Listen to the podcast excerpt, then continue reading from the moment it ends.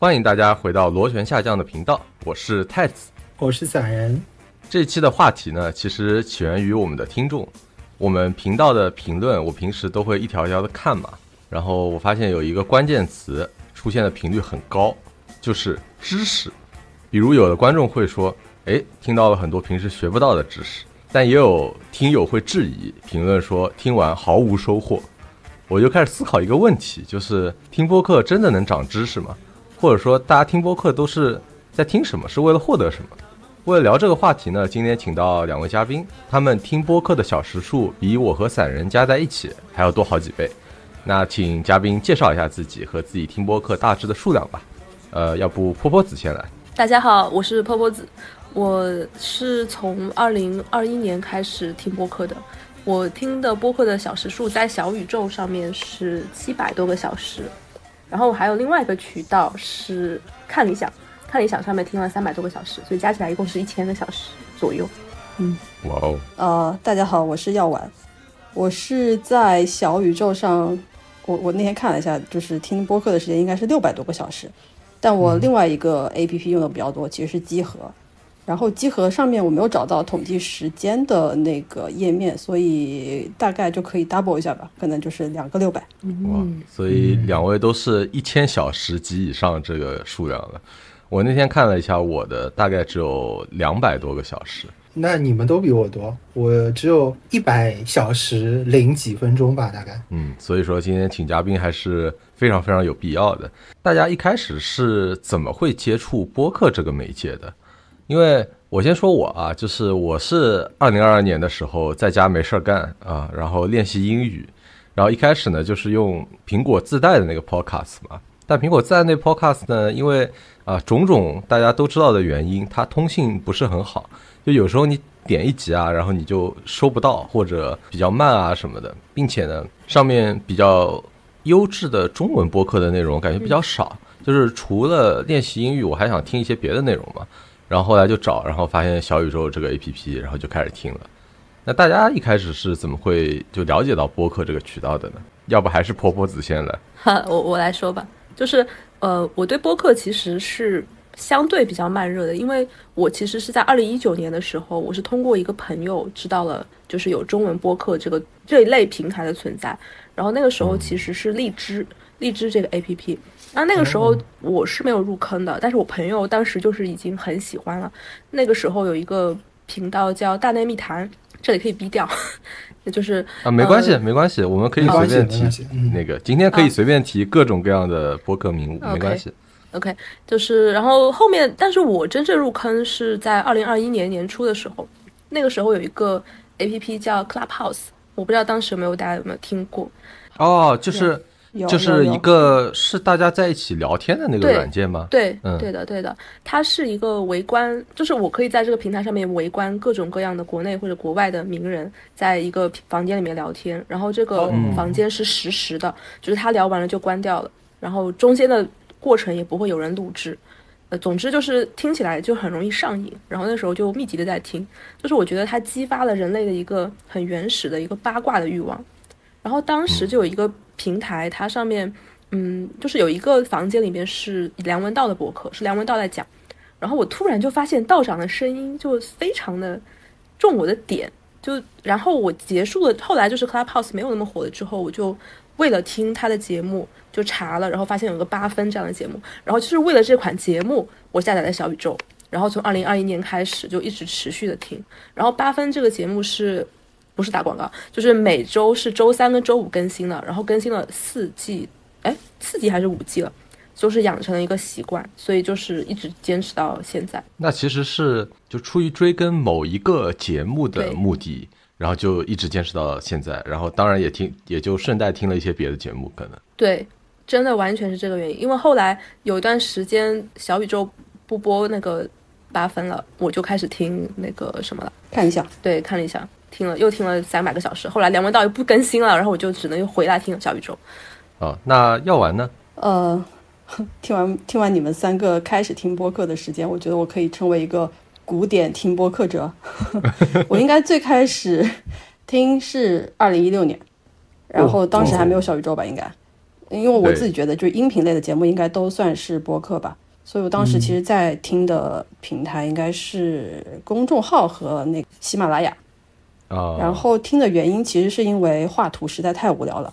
你的耳朵里头总得听点什么东西吧。老听歌呢也不是个办法，所以就会打开喜马拉雅或者是公众号，然后当时就会发现，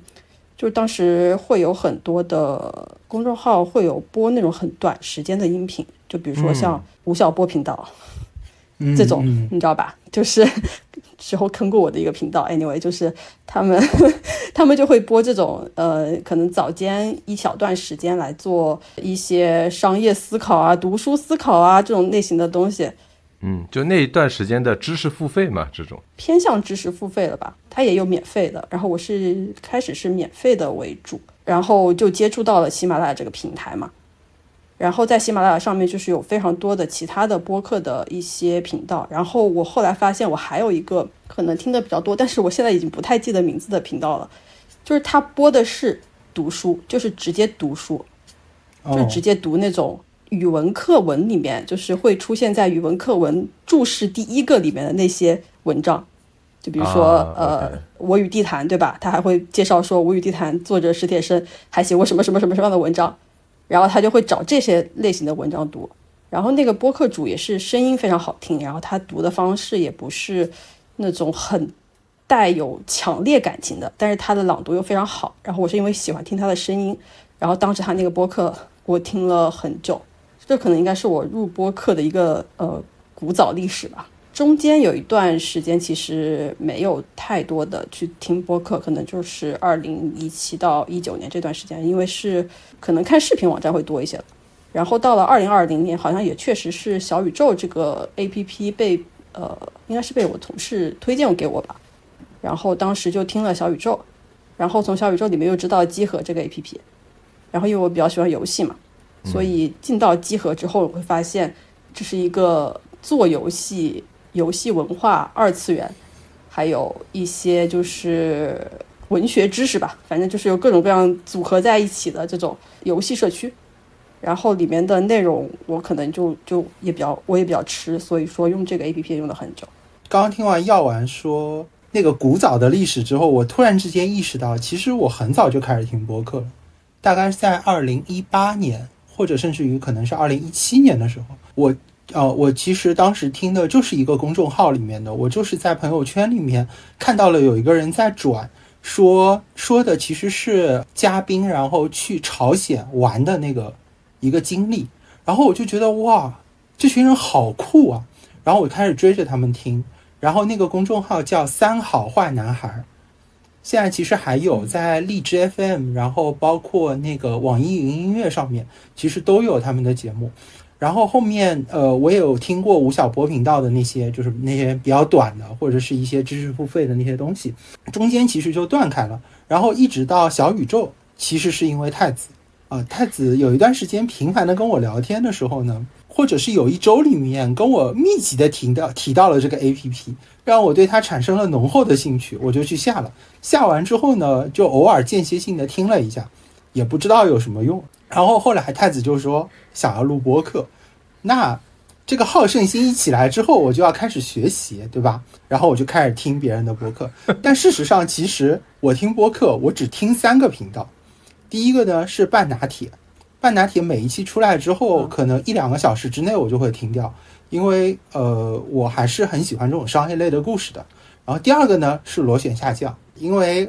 我们更新完之后，我总要听听自己说的有没有问题。第三个呢是唠叨无限啊，是为了帮我们的敌台刷一刷它的播放量 啊。除此之外的，我基本上都不太会追着 听，我可能会点开那个首页的精选听一下。你看，就是 他听播他听播客的主要原因，就是为了卷我，就是为了在做播客这件事情上，呃，某一些地方就是认知不要少于我这样子，哎，真的是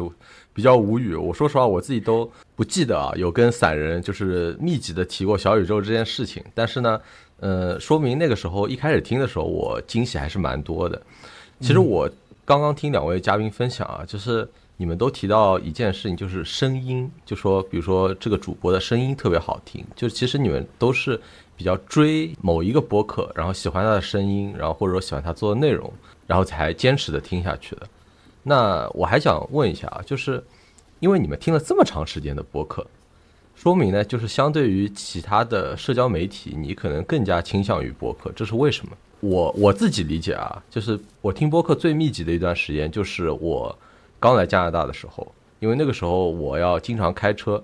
要开非常非常久的车，然后又没有其他事情做。你因为你开车的时候要这里法规很严嘛，你开车的时候如果玩手机被抓到的话，你就要罚很多的钱，就没有没有别的选择，你只能就是听播客。然后同时有时候因为就说视频看的太多了，就说我觉得播客因为信息密度的关系，会让我觉得更慢一点。就是不那么不那么急躁，然后也不像你刷短视频那样会上瘾。就是你随时可以 unplug，你随时可以退出。就是呃，我先听到这儿，然后我去做别的事儿了，然后回头再回来听。我感觉我对之前的内容还是有记忆，然后这样会让我听的就是没有负担。包括有时候，比如说我在看视频的时候，我都会觉得说 OK，那我感觉我好像必须要把这个视频给看完，因为它有很强的那种负担感，有那种连续性吧。就是好像看不完的话，你回头就。就丢掉了，因为你知道，当你下一次打开那个网站的时候，会有无数的立刻能抓到你眼球的新的内容推送给你，然后你就忘掉上一次看的是什么。所以说，呃，要不问一下，要不要完先来说一下吧，就是你为什么会听这么久时间的播客？是不是有什么媒介上面的原因或者什么的？呃，我想了一下，其实应该是两方面原因。第一方面也确实因为有一段时间我开车开的比较多，开车的时候没事做的时候就会听播客，确实是这样子的。然后除了开车这个原因之外呢，我确实会定点的打开集合那个 A P P 去找他们有什么更新的内容，然后去听。修炼时长这么久之后，我会发现其实播客有的时候比视频要有意思。也许是因为就是它的节奏我比较喜欢吧。我自己总结啊，可能有这几个点：一个是做播客的这个，就是播客算是小众的嘛，所以它确实是没有什么算法推荐的。就你打开了一个播客之后，你可能真的是听完它，你你真的能够听完它，就像你能够真的能够读完一本书一样，你自己的成就感是会比较高的，比看看一个短视频或者是比看一个长视频什么的，都会要成就感高一点。第二个是因为呃，还是因为它小众，所以其实做播客的人呢，我自己听这么久之后，我觉得就是大概有三种人，第一个就是他们真的是传统的媒体人，然后他们传统媒体人做传统媒体的这些内容。本来就做的很扎实。第二个是他们是某些行业的专家，然后这些人来做的话，也肯定会给你带来新的认知。然后第三个是公众明星，明星这种人的话，就他们本来不论是演戏也好，口播也好，都是跟平常你接触到的人跟你讲的话都是感觉不太一样的，所以也是一个。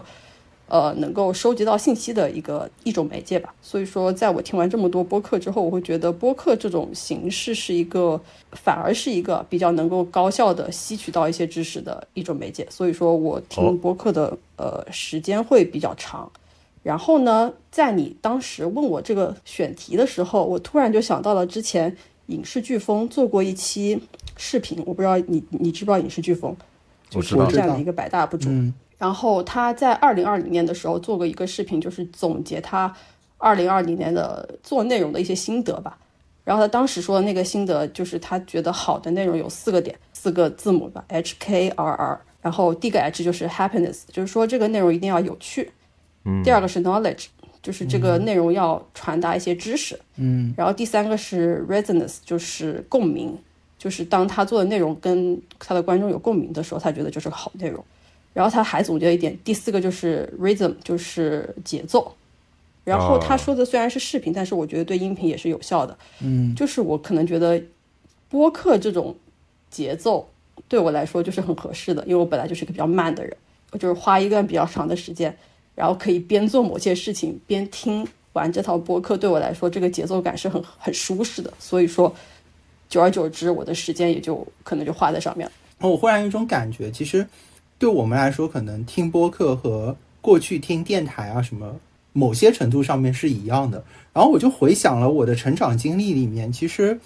呃，比如说我以前做作业的时候，我也会插个耳机听电台，这好像就是一个对我们来说是很习惯的一个事情。就是，呃，我们在做一件事情的时候，其实耳朵边上有人在絮絮叨叨，然后偶尔放个音乐，或者在说一个什么东西的时候，其实是一个比较习惯的事情，并不会觉得它很吵。其实我捕捉到一个点啊，就是其实对于我们这一期的主题，药丸的观点就是可以，可以长知识，可以学知识，对吧？这个是一个很明确的一个点啊。这个点我们呃稍稍往后说一下，因为我对这方面是有非常不一样的感受的。那可能是因为我们处境不一样，然后听播客的呃目的性不一样等等。呃，那我还是想先听一下波波子说吧，就是呃你觉得就是你听这么多播客。猝不及防是吧？猝不及防，我讲的 点名了，点名了。就是我，我，我是这样的，就是我认可，就是就是刚刚大家讲到那个节奏的问题，播客它就是对我来说就是一个兼容性很强的一个伴侣，就是因为我听播客的时间一般主要是在早上起来之后，因为早上呢，其实对我来说就是早上是比较容易专注跟进入状态的一个时间，到下午跟晚上的时候，可能有时候脑子里面的事情有很多。另外就是早上，它会有一个，我个人就是会有一个比较完整的一个三十分钟到六十分钟的时间，然后这个时候呢，就是我一般就是可以一边听，然后一边做出门的这种各种各样的准备事项。因为就是刚刚太子有讲到一个点，就是我早上起来以前呢，习惯就是早上起来先看手机刷视频或者刷公众号或者刷新闻，然后很容易就几十分钟就过去了，然后就很焦虑，所以就是后来我就养成一个习惯，就是为了对付这种。起床困难的感觉，就是我第一反应就是先打开播客，然后我就会起身，然后听到这个声音之后，我就可以开始洗漱，然后做其他的事情，一直进行到要么就是出门，要么就是到公司，就是它整个就是伴随着我是从起床，然后到进入牛马的这样一个状态的一个 BGM。然后刚刚那个散人讲到那个点也很像，就是我觉得以前我听。可能听音乐，小时候写作业或者是听音乐，可能也是类似的，就是因为你本身可能你不一定很愿意进入这个状态，但是你听着音乐的时候，可能或者是听着别人说话，他的声音又很柔和，或者他讲的事情很有意思的时候，你就会比较容易进入到另外一个状态里边，然后比较专注，然后心态比较平和，然后之后就可以比较 OK，对对，一切都比较 OK。然后另外还有一个，刚刚大家。没有特特别讲，或者是刚刚其实要不然有提到一个点，就是对我个人很重要，就是情绪价值。嗯，二零二二年上海 lockdown 这个时间，八分这个节目真的给了我很大的慰藉，因为我当时是一个人住的，呃，我记得很清楚，我当时真的有的时候就是感觉快要崩溃了，就是人不能出门，然后脑子里又很容易乱想，然后那个时候我真的是听道长，就是因为他的节目那个时候一点都没有停更，然后他也。有在分享全世界各地的，呃，疫情的一些情况，然后大家应对的方法和措施，然后他也会读一些读读者，那个时候很密集的读了很多上海上海人的一些情况，然后我觉得他分享见解和分享世界上其他地方发生事情的这种行为，那个时候是很疗愈的，所以这个情绪价值我觉得很重要，就是他，他就是有一种连接感，很难很难形容，嗯。其实刚才大家提到的有几个点啊，就是比如说一个是呃你觉得可以学学到一些东西长知识，然后有一些是情绪价值，然后还有一种就是它像是一个 flow 一样，它有助于帮助你进入状态的那种感觉。这里我还要补充一个我觉得大家都没有想到的点啊，就是因为可能你们感受不到，就是播客现在对于我来说是一个了解国内时事的渠道，这个你们可能没有想到，因为。这说实话就离谱，但是我现我其实，在国外呢，我并没有想说，我完全不去看国内发生什么事情，我并不想这样子，对吧？我肯定还是说，我要看一看国内发生什么事情，毕竟爸妈什么都在国内，然后跟国内的这个联系也很难切断。那么通过什么渠道去了解呢？我有一段时间我试一下微博，然后我每天早上起来。看一下微博热搜，全都是某某明星做了什么事情，特别特别的无聊。然后要么呢就是微信转发，比如说看一下大家转发了什么公众号的文章。但是这个呢又一又是一个很不稳定的，呃，你没法说自己很主动去获取的这么一个渠道。然后包括简中推特的信息量就不提了，可能比国内更糟糕。我觉得简中推特是世界上最糟糕的中文信息呃来源啊，没有之一。嗯，所以说我缺少一个了解国内时事的渠道。那我觉得听播客呢，好像是一个不错的渠道，因为我可以了解很多，就说社会上在 trending 什么事情。就比如说我前一阵子我听了很多我也不知道为什么啊会推送给我啊，但是有很多关于育儿的国内育儿的一些事情，包括比如说大家是在讨论有一些学校好像在取消什么课间十分钟啊，或者说现在有一种奶爸车，它可以把后座改造成作业室啦，反正就是一些这种社会趋势吧。我觉得对于我来说是很有用的一件事情啊，这个是我现在我觉得听播客主要的一个原因之一。哦，我我好奇一下，你可以把这段剪掉。我好奇一下，你是不刷小红书？我刷小红书刷的不多，其实主要原因就是小红书还是会根据你的地理位置和等等来做推荐的，哦所以说小红书也是一个比较信息茧房的地方。但是我觉得小宇宙，比如说现在也有推荐吧，就比如说你一进去，它可能第一个弹开来的就是一个嗯专门针对你的推荐，但是它还是有编辑推荐，然后还有很多的。反正嗯，各种各样的类目它都分得很清楚嘛，就是它还不是一个以推荐为主的一个平台，这样子我去获得一些知识的话，不太会被就是减房住这样子。嗯，我再推荐你一个渠道，炒 A 股，你能 你能时刻了解国内的信息啊。世界各地 所有的一切，就你知道吗？欧洲怎么发展，中东战事，所有的一切，你只要花一点点钱，波波子就不困了你。就回到二零零八年，就二零零八年那年发生了什么事情，我现在特别关心，你知道吗？就是那年的季节，那年冬天下那场雨，那场雪很重要。什么时候地震啊下？一期播客聊这个，好好好好好好好，关于股灾啊，我觉得我们是可以聊一期的，我特别好奇，然后我非常非常好奇。就我观察小小宇宙这么久以来，我觉得小宇宙没有任何的算法推荐，因为那个推荐你只要刷五下，它就再也不会再给你推荐了，所以嗯推荐栏一定是人工填上去的。嗯嗯哦，所以我觉得小宇宙是一个清流的地方，就是虽然它内容少，但是它内容精，而且没有推荐。呃，我觉得它就是永远不会做成那种只有推荐的，但是推荐，我个人认为，凡是这种内容平台可能都是会做的。OK，那我们就进入到下一个最关键的问题了，就是你觉得听播客能不能长知识？为什么？其实我们刚才已经听过药丸表达一下自己的观点了，那我就我就先提一个不一样的观点出来吧，就是我是觉得不太能长知识的。但是就是你只能拓宽见识。就是在我这里，我觉得就是 knowledge 就是知识跟 information 是不太一样的。然后我自己的感觉就是，我获得更多的就是 information，就是我刚才说的，类似于比如说我了解国内时事的，就这种时事，然后这种趋势什么的。但我觉得这种东西不能叫知识。就我一开始在转行的时候啊，有有人跟我说过这么一句话，就是 “You don't know what you don't know”，你不知道你完全不了解的东西。就比如说，我举个例子啊，比如说比特币，就是我相信在座各位大家都知道比特币这个东西，就是你虽然可能不了解说它运行的机制是什么样的，或者说就它里面详细的有各种各样的窍门啊，然后你会你要花多少钱啊，然后它对社会的意义是怎样的，你可能都不了解，但你知道有比特币这个东西。然后你大致知道说，OK，它是一个好像是 Web 呃第三代的那个网络的这种传输，然后呃它好像是什么加密货币，然后它有一定的价值。我相信大家的了解程度大概就到这个程度为止。但其实这个就是你已经知道比特币的存在了，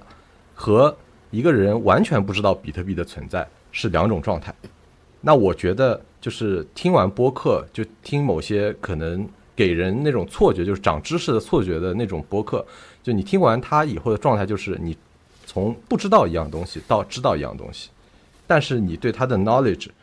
并没有那么的深刻，就是你并没有学到很多很多的呃这种知识啊。然后这个是我的一个观点，我不知道你们怎么看。我我我觉得，因为我听播客很少，嗯，所以我是赞同太子的观点的，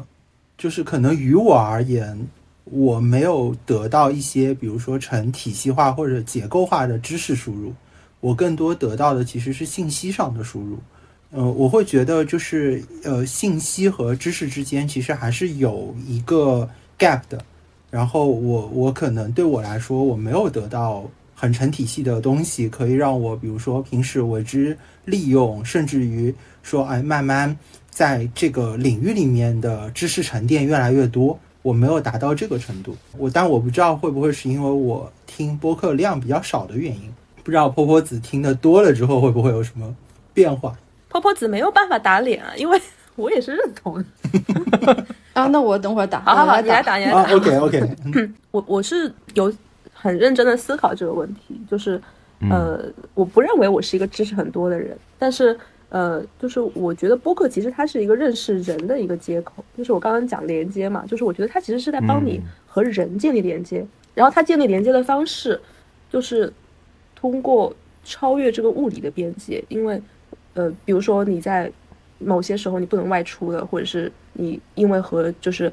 时差的关系，所以你可能没有办法知道实时的知道一些事情的时候，可以通过互联网上的播客这个形式，然后去了解更多的人和这些人的主张。但是就是之前，呃，太子提到这个话题的时候，他其实把播客当做是一个社交媒体。一开始的时候，我不认为它是一个社交媒体，对于我来说，我之前是把它当做一个信息渠道。但是后来的时候，我因为因为我觉得播客其实我并没有在播客里面跟谁聊天，或者是也没有去加好友。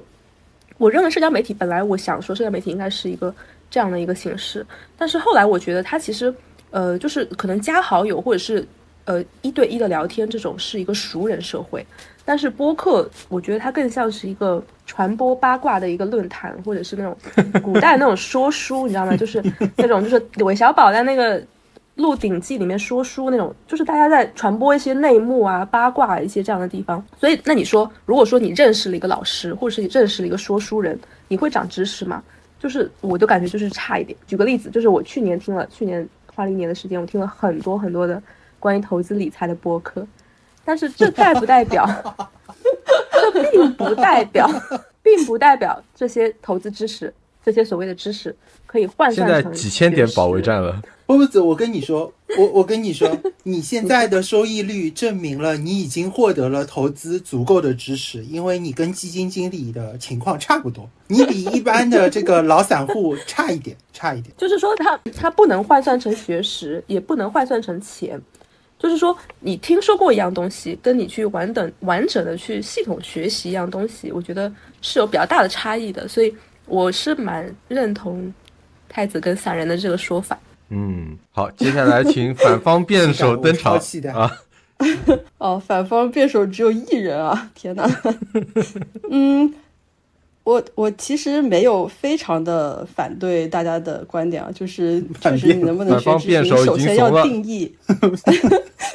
你首先要定义什么是知识，对吧？因为嗯、呃如果按照知识和见识需要区分开来的话，那确实你不是说去看去听每一个播客你都能够学到知识的。但是呢，我觉得既然太子跟散人都开始做播客了，然后你们的播客都有好几次上了首页了，其实你们已经进入了一个新领域了，就是做内容，就是做媒体。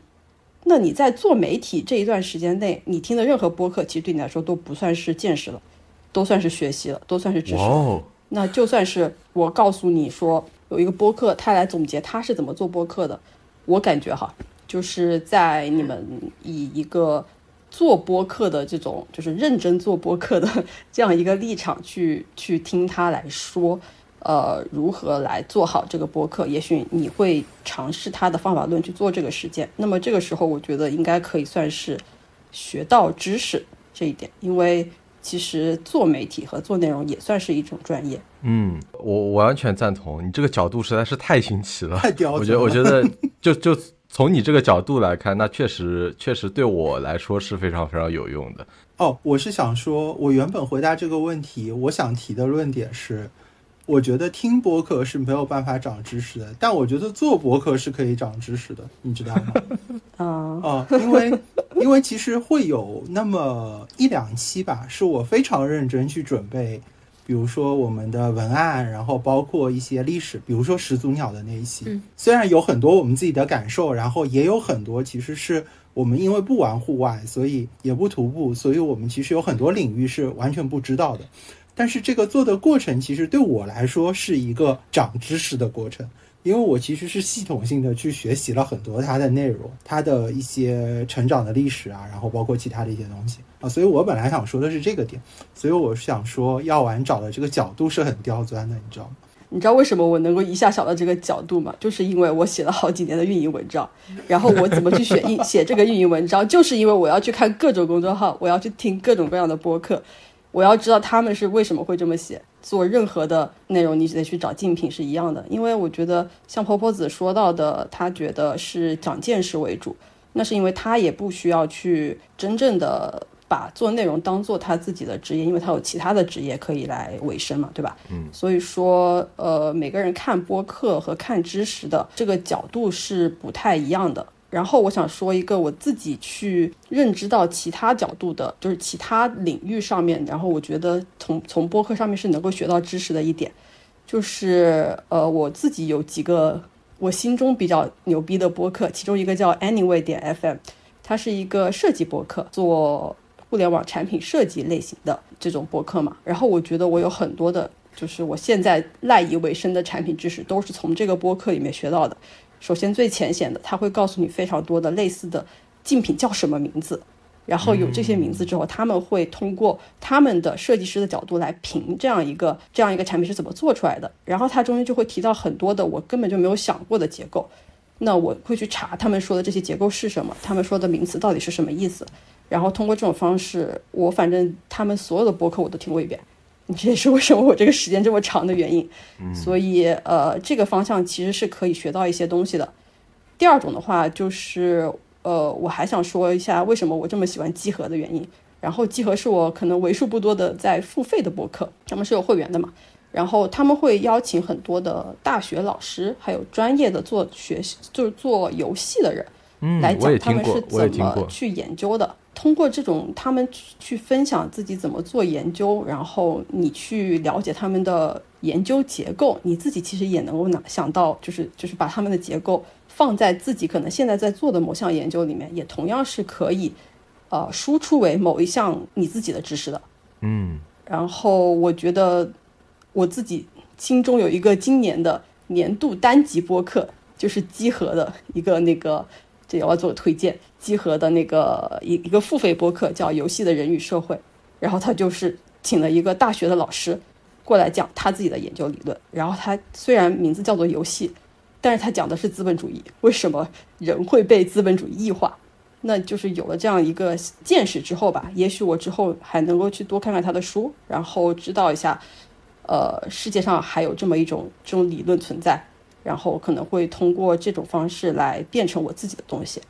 我会通过这些方式去让这些见识变成我的知识。最后就是还想举个例子吧，就是我真的有通过在播客里面用搜索这个功能去学到知识，就比如说我当时在那个少数派上面写文章嘛。然后我自己写的文章是因为我就是就是从 Anyway FM 里面听到的，就是 Notion 这个这个产品，然后我去把这个产品里面它到底是怎么做出来的，它是怎么设计的，所以我去搜了很多这个做这个产品的人他自己录的博客，然后都是一些什么英文，就是这些英文的博客，我都去拿拿回来听，然后我把它变成了文稿，然后再去梳理，最后输出成自己的文章，然后再把这篇文章发到社区里面去，然后这还是我为数不多拿到稿费的文章。所以说，我觉得核心就是，嗯，不能长知识，但是可以长钱。啊，对的，你需要从把见识变成知识才行。嗯，嗯，对，我非常同意。因为其实你刚才描述的很重要的一点就是，你其实知道了那个东西以后，你得自己再去学习，你得自己再去研究。然后你才能把它变成知识，或者转化成别的东西，比如说呃稿费这样子，或者说可能我前面那个结论就下的比较武断啊，因为我想做反方辩手嘛。但是呃主要的点就在于说提醒一下，任何东西你还是要自己去自己去学去去了解的，就是播客只能带你到那个门口，对你得自己走进去。我觉得这个是我我非常重要的一个观点。OK，然后。我还想补充一点啊，就是我不知道你们平时有没有听一些外国的播客。我有，但是我不会，就是不会用浏览小宇宙的模式去听。我一般都是直接搜。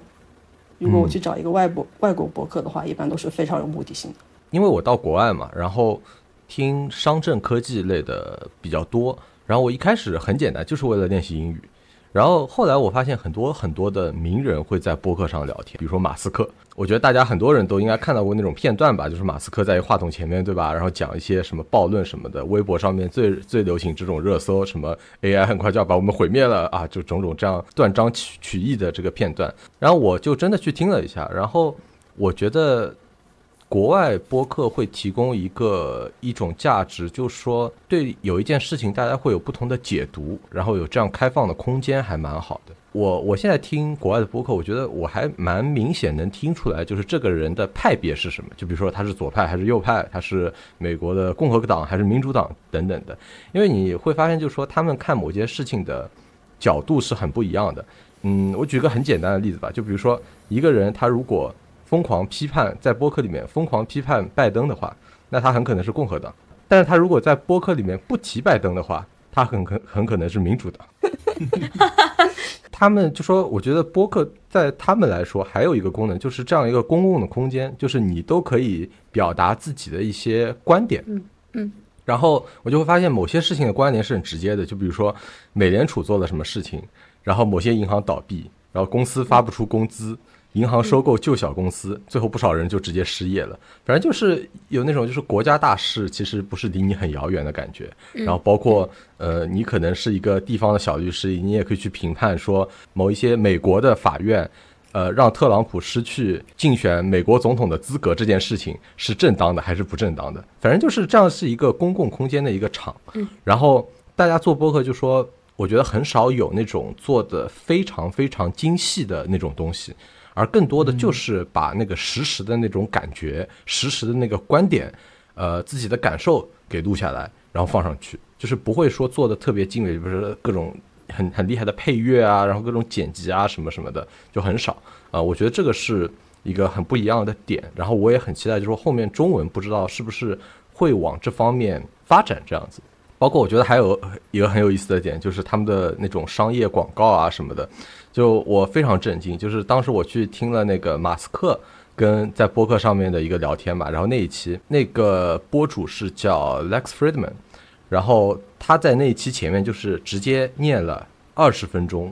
我觉得至少有二十分钟的广告，就全部都是广告。就一开头，然后也没有背景音乐，也没有任何的前摇或者什么，就直接念了二十分钟的广告，然后就他他最后说说，虽然我一开始会念很久时间的广告，但这是为了保证后面在整个的过程当中没有任何的广告，大家可以非常流畅的听，不会被突然被插入的广告所打扰啊，这这个是让我非常非常震惊的一件事情。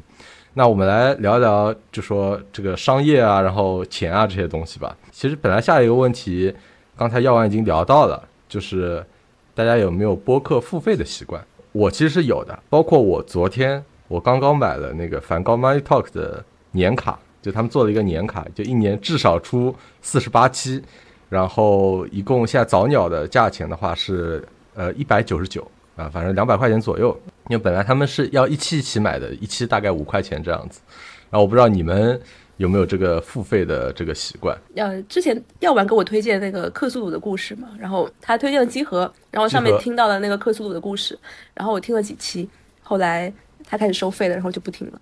就是我，我是真的，嗯，很难很难很难，就是我是一个非常在消费方面非常纠结的一个人，所以他这个一个内容如果他要收费的话，我需要考虑的周期很长。我唯一我问一下，我我我插一下嘴啊，就是那个价格大概是多少？好像不低，就是我我因为我刚刚觉得一百九十九其实还好，我我一记得好像应该是也是一百多，但是对我来说只是个故事啊，就是 它是分开的，会员是两百多，然后你可以单独买这个故事，然后单独买就是按照故事的长度这样子去收费的。好了，然后呃后来我在看理想上面有为那比较政治学的一个就是一个读书的一个节目付过费。然后这个付费的原因是因为一旦买了这期节目之后就可以终身听嘛。然后当时还有一个前提是因为那本书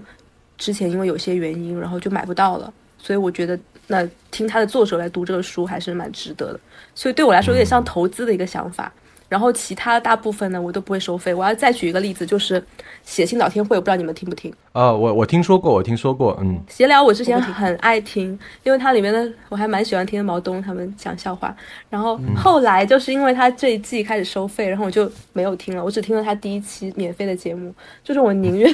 宁愿少笑一点，我都省钱。就是 anyway，因为因为其实我我刚刚想，就是太子有讲到了一个点，就是我其实听八分也是因为八分其实他会分享一些政治主张，因为梁文道其实他是一个偏左左翼的一个人，他在香港的时尚环境，他其实很左。虽然他现在很收敛，但是他其实的政治观点就是他不会像呃现在的很多这种文人，他会就是就什么公知会很怯于去表达他自己的观点。他其实还是相对比较勇于去表达自己的观点了。所以我听道长的原因，其实也是因为他会讲一些这种嗯他的个人的一些想法。嗯，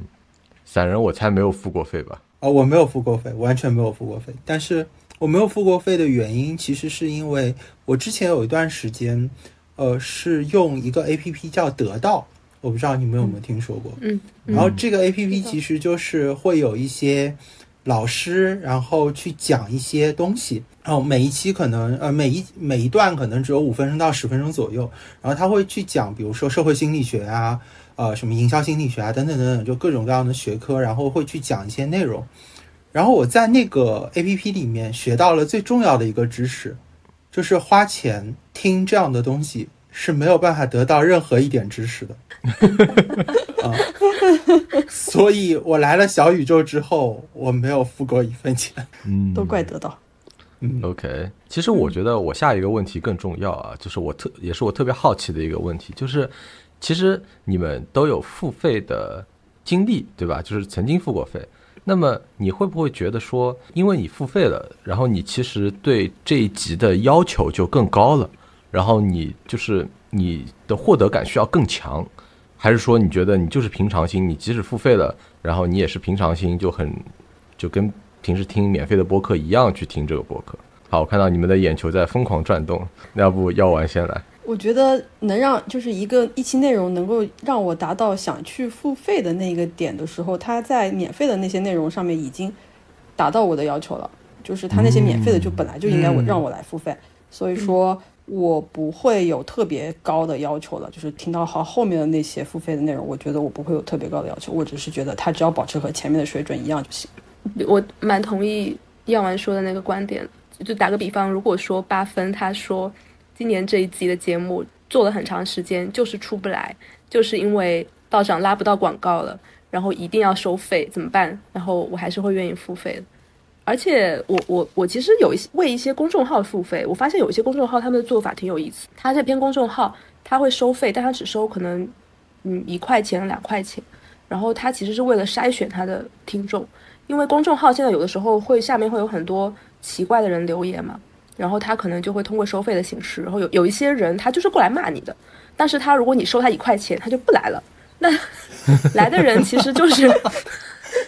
哎，是真的有体猪油宴宾客，就是一个理财的，他就是这样的。就是那这种情况，我就会我觉得啊，一块钱没什么，就只是表达一下意思一下，就很很就一个 tips，你知道吗？call back 一下你们之前的节目。我我觉得我很赞同药丸说的刚才说的那个点。因为我追的博客很少嘛，我刚才就在想，如果有一天半拿铁收费的话，我会不会付钱？如果说我愿意为他付钱，那就说明其实他原来那个呃质量已经足够高了。但同时，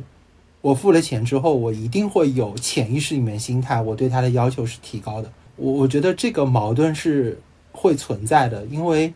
我毕竟为他去做了一个。付费的动作，从我的角度上来说，我可能会给他更高的要求。我这里还想提一个别的点啊，就是一般我付费了的内容，我肯定会听完，就不想让自己的钱白花嘛，对吧？然后，而且我觉得，其实相比于别的消遣付费啊，就因为比如说你去电影院看场电影或者什么的，然后其实播客的这个性价比，我觉得还是 OK 的。就至少，比如说我之前基本上一集六十分钟，那你付五块钱的话，我觉得这个价钱是完全完全 OK 的。然后包括所以说有年卡的话，我立刻就买了。然后我也同意药丸说的，就是与其说是期待，嗯，因为我我现在听播客的话，我觉得最大的一个感受就是，我不是说在真的去听那个内容，而是我想知道这个嘉宾，呃，这个主播对于这个内容的看法是什么。这个是我很我我觉得我听播客很大的动力来源，就是我会很喜欢某一个主播，然后我觉得他很有个人魅力，我付费我是在学习他那种冷静的思考方式啊，我会有这种感觉。好，那最后一个问题啊，其实我们都是播客的主播啊，我们俩是我跟散人是做螺旋下降，然后波波子和药丸是做一档节目叫唠叨无限。然后我想问的就是，你们觉得做播客以后，你们就是认知有没有发生什么什么样的一个变化？有没有什么感受？我自己我我的最大的感受就是做播客跟听播客是不一样的。哦，就是我其实最近正好也在剪我们的一期节目嘛，然后我自己的感觉就是，呃，其实做播客它是一个。确实对我来说是一个比较有难度的一件事情，因为我的个人就是我是一个比较发散的人，所以我不是很擅长开放选题。其实播客它就是开放选题，就是它不是一个命题作文，因为你要自己选题，然后你要自己去决定它的故事的走向，而且在创作的过程当中，大家就会闲散的聊天，然后就要控制好这个话题，然后走向一个方向。其实对我来说，从我的个性来讲。不是很容易，因为我是一个 P 人，而且呢，还有一个观点就是，我对很多话题其实我没有很强的表表达欲，就是我不是一个观点很强的人，就是怎么样都可以，所以就比较难。所以我其实是比较想知道的是，因为我觉得，呃，螺旋下降的听众很多嘛，其实你们受到了一定的认可，然后也会有人留言，也会有给人反馈，所以我其实是对你们两个。比较感兴趣，想知道你们两个的认知有没有发生什么变化？看了这么多人的反馈，或者是收到了这么多的人的认可之后，你们对自己还有对，因为这个标题是螺旋下降嘛，那就是对大环境有没有一些新的一些想法？对，这个其实是我比较好奇。攻守意识，要不要不三人先来？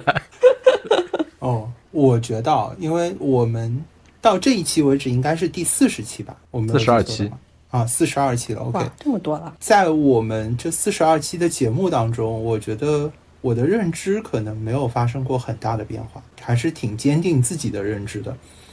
但是我的很多态度发生了很大的变化。因为被人骂真的是一个非常不开心的事情 啊！就是我记得有一期太子在唠叨无限的节目里面曾经有讲过，就是你觉得可能就是想让大家看一看物种有多样性，然后而且你觉得我可能是能够承受被人批评或者是有一些不好的留言，可能也没有问题。对我记得很清楚，呃，但事实上不是。这个是我对自己的认知的一个很大的变突破吧，算是我发现哦，原来其实我也没有那么坚硬，就是我以为我已经足够坚硬到没有人跟我说任何的话，我都会觉得啊，OK，你这样想吧，没问题啊，但其实事实上做不到啊，所以这个事情之后的话，我其实特别佩服很多的公众人物。呃，他们可能在某一些方面真的会很厉害。与此同时，其实我们的节目里面也发生了一些小小的变化吧。就可能有些时候的输出啊，有些时候，因为过去的我的我自己的，比如说那个呃专辑叫那个“这钱花不花”嘛，我的这档节目其实是没有文案的，也没有大纲的，就是唠，就是唠，你知道吗？对，但但那一期就是第一次上了精选之后，被骂了这个这个几几几十条，我没有记错，好像上百条了吧？啊，之后我就开始写文案、写大纲了。然后到始祖鸟那期，我是真的写了一篇可能一两万字的东西，然后背在那边，是这样的一篇东西准备在那边。当然还是会有很多人骂了，但是我觉得 OK，我已经做了我当时能做到的全部了。呃，我我觉得认知变化太多了，我觉得 就说说一两个细节好了。就是以前我听播客的时候，我会觉得，哎，做播客也挺简单的嘛，就是讲一讲就好了呀，对吧？就是因为就大家聊天聊完天之后，好像就是一期播客了。然后直到自己做的时候，才会发现真的好难。这就是我就是最大认知变化，以及因为我做完之后，其实是需要去听我自己说了什么嘛，然后自己要剪嘛。剪的时候我真的是脸面红耳赤，就是会觉得，嗯，难怪别人说我这个表达能力不好，真的表达能力不是特别好。Anyway，就呃，这是我认知到的。所以从这个方向来说，因为我自认为自己也算是一个做内容的人，虽然我之前可能是以写文章为主。从我刚刚说到这个细节，我的更大的一个认知就是，内容和内容之间的细分也是非常不一样的。所以，即使你可能在某一个小的内容领域上面做得好，也不代表你其他东西都可以做得好。就是人是有专业性的。然后还有就是，就我刚刚录完这一整期播客哈，我会觉得，嗯，太子的收叫什么呢？收话题能力，与我第一次与太子录播客的时候的感受已经完全不一样了。嗯，我觉得太子的在做内容的认知上面应该有非常强的一个提升。我我不得不插一句啊，就是我在录播课之前，我其实一直觉得我的表达能力是很强的。我觉得就是我去见客户，因为我我们平时做的最多的是见客户嘛，然后其实大家都知道，我是从来不做任何准备的，我连过去的车上都不会做准备，我是翻开电脑的那一刻拉起来就讲。但是现做播客的时候，我发现哦，原来这样是不行的。然后以至于到现在，我是完全不做任何准备了。就是什什么叫完全不做任何准备？是可能有些时候是同事写的 PPT，我都不会看，打开电脑我就能说了。然后说完了之后，同事就会说：“哇，你现在已经比以前还要厉害了。”我说：“嗯，因为这个给我感觉就是像在录一集播客一样。”就是因为录播课，你也会有很多的文案，但是会有突然之间主持人问你的一个问题，或者别人说了一句什么话，你想回应的。嗯，你看到他刚才说什么？主持人突然随便问一个问题的时候翻的白眼了吗？就是他就是在吐槽我，就是有时候会突然袭击。哎，我问一个完全没有在大纲上的问题，因为我就突然想到了，你知道吗？对，其实我我是非常同意之前药丸说的，因为我们现在在做播客，所以说听播客就是一种学习的过程。我非常同意这个观点，因为我现在听很多的。播客，呃，不是说我在刻意的去学习他们说话的方式，或者说他们整个节目的流程或者什么的，而是说我会很明显的感觉到哪个地方是他们文本里面本来就有的，而哪些地方是，哎，就是那个人他突发奇想，他聊着聊着他这个劲儿就来了，或者某些死去的回忆突然开始攻击他，然后他就突然临时来了一段。我会很明显听出来这个区别，因为自己在录节目的时候，我相信你们可能也有，对吧？尤其是比如说坡子刚才说的，呃，突然就飞出去了，这个话题就飞出去了，收不回来啊，这这种事情时有发生。但其实那个就是播客的魅力所在。其实我蛮震惊，就说，呃，你们两位说那个觉得做播客都蛮困难，因为我觉得对我来说不是那么的困难。我也不知道为什么，可能是因为以前我一直没有找到一个合适的媒介来表达自己。就比如说写文章也好，或者拍视拍视频，大家都知道的，就是现在很卷，然后你也需要各种设备。然后写文章的话，好像缺少那种情感的表达。你要让自己的情感流露到文字上是很难很难的一件事情。但是你说话就很容易，你说话就可以传达那个情感。包括比如说我一部分开始做播客的原因，就是因为我觉得我可能要去国外了，然后呢，我想就是跟我的爸妈有一个这么直接的这么一个渠道。呃，也也不是说直接吧，就单向的这么一个渠道，然后来，呃，他们有时候如果想我的话，也可以听一听啊，什么的，就是这种。所以说我的认知一个就是你要享受自己做的内容才可以。然后第二点的话，就是真的开始做了以后，确实有变化，就是很多时候无心插柳。然后我像散人一样的，我也会回去听自己。做的播客嘛，包括我要听好几遍，因为其实我是做剪辑的那个人，然后我相当于就 producer，因为我觉得播客的剪辑是非常重要的，就是你做剪辑的，你就相当于 producer，你就要表达说这一期的主旨、观点、结构是什么什么是是什么样的。然后我在里面呢，就发现我是很讨厌自己的叠假的，就我我一开始发现我自己叠假叠的太多了，然后后来剪辑的时候，我就会逐渐注意到这一点。呃，我想最后再说一个，就是。其实我好像从来没有说过为什么节目叫螺旋下降，是吧？包括刚才好像是波波子也问了，是吧？说那个你你对于什么世界大势螺旋下降有什么看法，是吧？但其实并没有那么那么的那个就高大上啊，没有那么的 以天下为己任啊。我我现在正在看一篇论文，这篇论文的名字呢叫做《螺旋下降：黑暗之魂游戏系列中的后现代主义意识》。和佛教的思想，然后，东西不错，这个这个这个文章不错 啊，这个文章非常好，非常好。但我我当时应该就是随手一想，然后就跟这篇文章里面表达的意思差不多吧。你看，哎，我给大家领到门口了啊，反正这个这个论文你想看你就去看啊，你不想看就算，对吧？然后螺旋下降的名字就是从这儿来的。好，那其实我们这一期聊的也差不多。呃然后我觉得最后啊我们所有人应该都同意的一个观点就是听播客不一定能涨知识但做播客一定可以。那我们这期就先录到这儿感谢大家的收听也感谢两位嘉宾。如果大家喜欢两位嘉宾的话呢也可以去隔壁的电台唠叨无限啊我也会放在 show notes 里面啊去听一听他们更多关于上班啊关于搞钱啊关于炒股啊一些趣事。好那谢谢大家的收听再见。再见。拜拜。